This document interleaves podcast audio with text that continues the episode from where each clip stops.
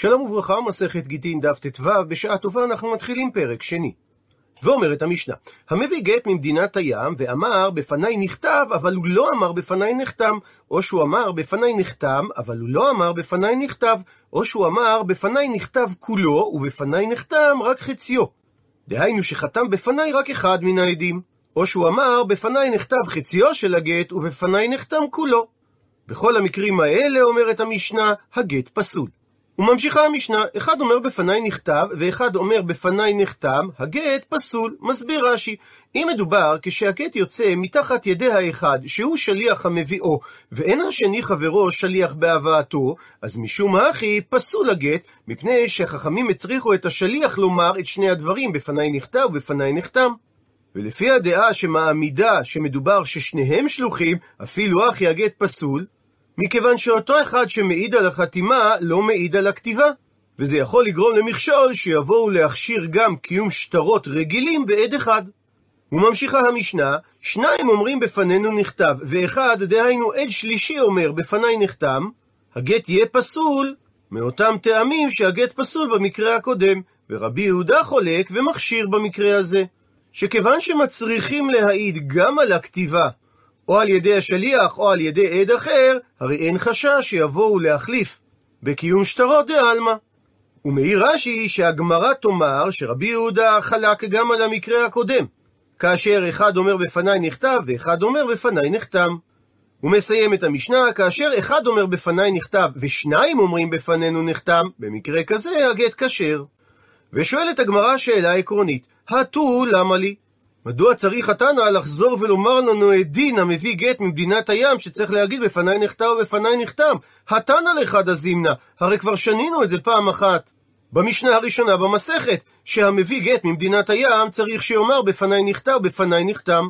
וממילא אני יכול להבין לבד שבכל ארבעת המקרים שאמרה המשנה, שהתקנה הזו לא מתקיימת במלואה, הגט פסול. מבארת הגמרא, אם מה היא, אם הייתי רוצה ללמוד את הדין רק מהמשנה הראשונה במסכת, הווה אמינא, אז הייתי חושב לומר שחכמים תיקנו שלכתחילה צריך השליח לומר בפניי נחטא ובפניי נכתב, והיא, הוא לא אמר את כל הנוסח המלא, עדיין הגט יהיה כשר בדיעבד. כמה שמלן, לכן חזר התנא במשנה שלנו ושנה את הדינים, כדי לומר שאם השליח לא אמר את הנוסח המלא של בפניי נכתב ובפניי נחתם, הגט פסול. ציטוט מהמשנה, בפניי נכתב חציו ובפניי נחתם כולו, פסול. ושואלת על כך הגמרא, היי חציו?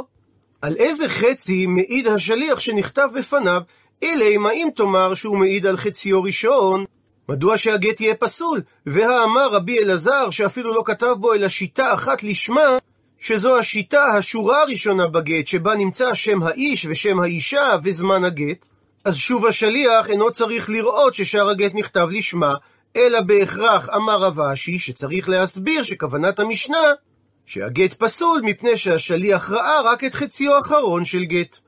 ציטוט מהמשנה, בפניי נכתב כולו ובפניי נחתם חציו, פסול. אמר רב חיסדא, ואפילו שניים מעידים על חתימת יד השני, פסול. ואומר רש"י שרב חיסדא לא בא להעמיד ולפרש את המשנה, אלא הוא אומר את הדברים מטעם עצמו, ויש בדבר חידוש, שאפילו כאשר שניים מן השוק מעידים שהן מכירים את חתימת העד השני, שעל חתימתו לא העיד השליח, עדיין הגט פסול. ומנמק רב חיסדא, מה איתה מה שהגט פסול באופן כזה? מפני או כולו בקיום הגט, או כולו בתקנת חכמים. ולא ניתן לערבב בין שני צורות קיום הגט, או שמקיימים את הגט על ידי עדים המעידים על חותם העדים, או שמקיימים את הגט על ידי תקנת חכמים, שהבא השליח ואומר בפניי נכתב ובפניי נכתב, שהאמינו חכמים במקרה כזה כשניים עדים. מה תקיפלה מקשה על כך רבה? מי איכא מידי? האם יש דבר כזה? דאילו אמר חד כשר, שאם היה אומר השליח, אני מכירם את החתומים על הגט, הגט היה כשר, ואפילו אם הוא לא אמר את הנוסח של בפניי נחתם, כמו שלמדנו בדף ג', שגם כאשר השליח אומר יודע אני, הוא מהימן ומקבלים את עדותו, השתא. ועכשיו, דאי קטרי, שיש שני עדים שמעידים על חתימת יד השני במקום השליח, אז הגט יהיה פסול? אלא אמר רבא, חידוש קטן יותר, שהוא פחות מרחיק לכת מחידושו של רב חיסדא, שאפילו הפכנו דף, הוא, דהיינו השליח, ואחר, דהיינו אחד מן השוק עמו, מעידים על חתימת יד השני, הגט יהיה פסול. למרות שאם לא היה מעיד על החתימה של השני, אלא השליח לבדו, אפילו אם הוא היה אומר יודע אני, היה הגט כשר.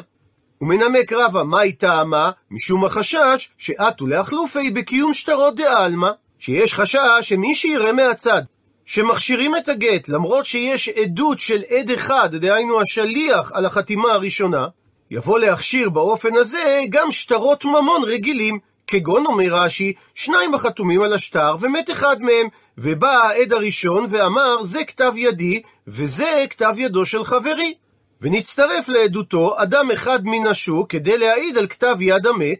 במקרה כזה אומרת הגמרא במסכת כתובות שאין השטר מקוים עד שיהיו שתי עדים מן השוק מעידים על חותם המת. שאם לא כן, וכאן נפיק נחי ריבא דממונה, אפובה דחת צעדה. על ידי קיום השטר, יוציא המלווה מהלווה את סכום הכסף הכתוב בשטר, כאשר כל הסכום פחות רבע מהממון, נשען על עדות פיו של עד אחד בלבד.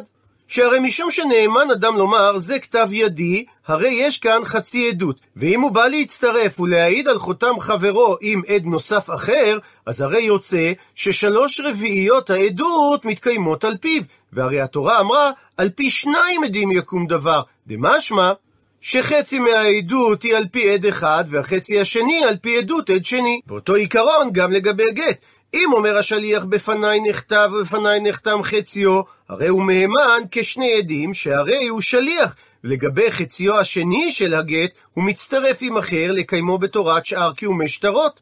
ולמרות שלגבי גט, לא קיים החשש שקיים לגבי שאר שטרות, שהרי גם אם אין אדם אחר שמעיד אותו, מתקשר הגט על ידי עדות השליח בלבד, שהרי חכמים האמינו לו כשתי עדים, אלא אמר רבא, שבמקרה כזה הגט פסול משום גזירת שאר שטרות. ונמחיש את הדברים בצורה ויזואלית. השליח אמר שבפניי נחתם חציו, דהיינו 50% מקיום החתומים על הגט נשען על עדות השליח שאומר בפניי נחתם ובפניי נחתם.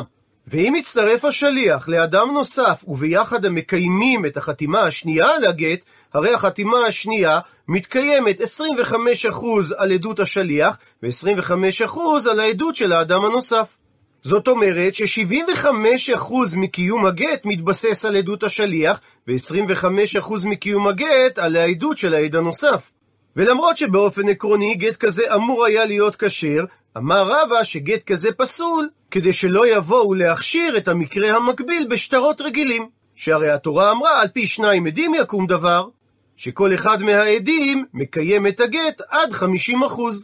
מה תקיף מקשה על כך רב אשי? מי איכא מידי? האם יש דבר כזה, דאילו מסיק לאיהו לכולי דיבורה, הגט היה כשר? שאם השליח היה מעיד לבדו על קיום החתימות, הגט היה כשר, השתא ועכשיו דאיק אחד בעדי, שיש עד אחד מהשוק שיצטרף אליו, הגט יהיה פסול? אלא אמר רב אשי, שניתן לומר חידוש קטן יותר, שהשליח מעיד בפניי נחתם חציו. ואפילו אומר השליח, אני עד שני שחתום על השטר, ואם כך, זה קיום הגט כשאר שטרות, שהרי אדם מעיד על כתב ידו. גם במקרה כזה הגט יהיה פסול. מה איתה מה? מפני שאו כולו בקיום הגט, או כולו בתקנת חכמים. או שמקיימים את הגט על ידי שני עדים המעידים על חתימת העדים, או שיתקיים הגט, כפי שתיקנו חכמים, שהשליח יאמר בפניי נחתם ובפניי נחתם, ואי אפשר לערב בין שתי צורות הקיום. ונסכם את שלושת הדעות. על החתימה הראשונה, השליח אמר בפניי נחתם ובפניי נחתם. רב חיסדא אמר שבמקרה ששניים מעידים על החתימה השנייה, הגט פסול, מפני שאו כולו בקיום הגט או כולו בתקנת חכמים. רבא אמר חידוש קטן יותר, שעל החתימה השנייה, השליח ועד אחר מעידים, אבל גם במקרה כזה הגט פסול, מפני החשש שיבואו להכשיר מקרה מקביל בשטרות רגילים. רב אשי אמר חידוש קטן יותר, שעל החתימה השנייה אומר השליח, אני הוא העד השני שחתם, ועדיין הדין שהגט פסול, בדומה לטעם שאמר רב חיסדא, מפני שאו כולו בקיום הגט, או כולו בתקנת חכמים. מקשה הגמרא תנן, הרי שנינו במשנה שלנו, שאם השליח אמר, בפניי נכתב כולו, בפניי נחתם חציו, הדין שהגט פסול. ומבררת הגמרא, אידך חציו איך דמי. השליח הרי העיד על חתימה אחת שבוצעה בפניו. קיום החצי השני של השטר, דהיינו העדות על החתימה השנייה, באיזה אופן מדובר שהיא התבצעה. אילם, האם תאמר דלקא דקמסידא לכלל, שאין בכלל מי שהעיד על החתימה השנייה, השתא, הרי עכשיו כבר אמרה המשנה, שכאשר עד אחד אומר בפניי נכתב, ואחד אומר בפניי נחתם, דהי קמסידא כולה כתיבה, שאחד מעיד על כל הכתיבה שבוצעה בפניו, והי קמסידא כולה חתימה, ואחד העיד שכל החתימה בוצעה בפניו, ואמרה המשנה שבמקרה כזה הגט פסול, אז חציו מבעיה? אז האם יש צורך למשנה לחזור ולומר שכאשר אין כלל עדות על חצי מהחתימות הגט יהיה פסול? אלא בהכרח צריך להסביר את המשנה או כדרבה או כדרב אשי, ולהפו כמדרב חיסדא, ולהוציא ולא ללמוד כחידושו של רב חיסדא. הוא מסביר רש"י שבהכרח מהמקרה במשנה צריך ללמוד חידוש שלא ניתן ללמוד אותו מהמקרה של אחד אומר בפניי נכתב ואחד אומר בפניי נחתם. והיות שלא מפורש במשנה איזה חידוש עלינו ללמוד, אז בהכרח על פי הכלל של תפסת מרובה לא תפסת, ניתן ללמוד רק את החידוש הקטן יותר, שזה או החידוש של רבא או החידוש של רב אשי. אבל ודאי לא את חידושו של רב חיסדא, שהוא חידוש מרחיק לכת, שגם כאשר שניים מעידים על החתימה השנייה, הגט יהיה פסול. כי אם המשנה הייתה אכן מתכוונת לחידושו של רב חיסדא, היא הייתה אומרת את זה במפורש. ואם כך, כשאל רב חיסדא, עונה על כך, אמר לך רב חיסדא, ולטעמך, לשיטתך, נזרום ממה שאתה אומר.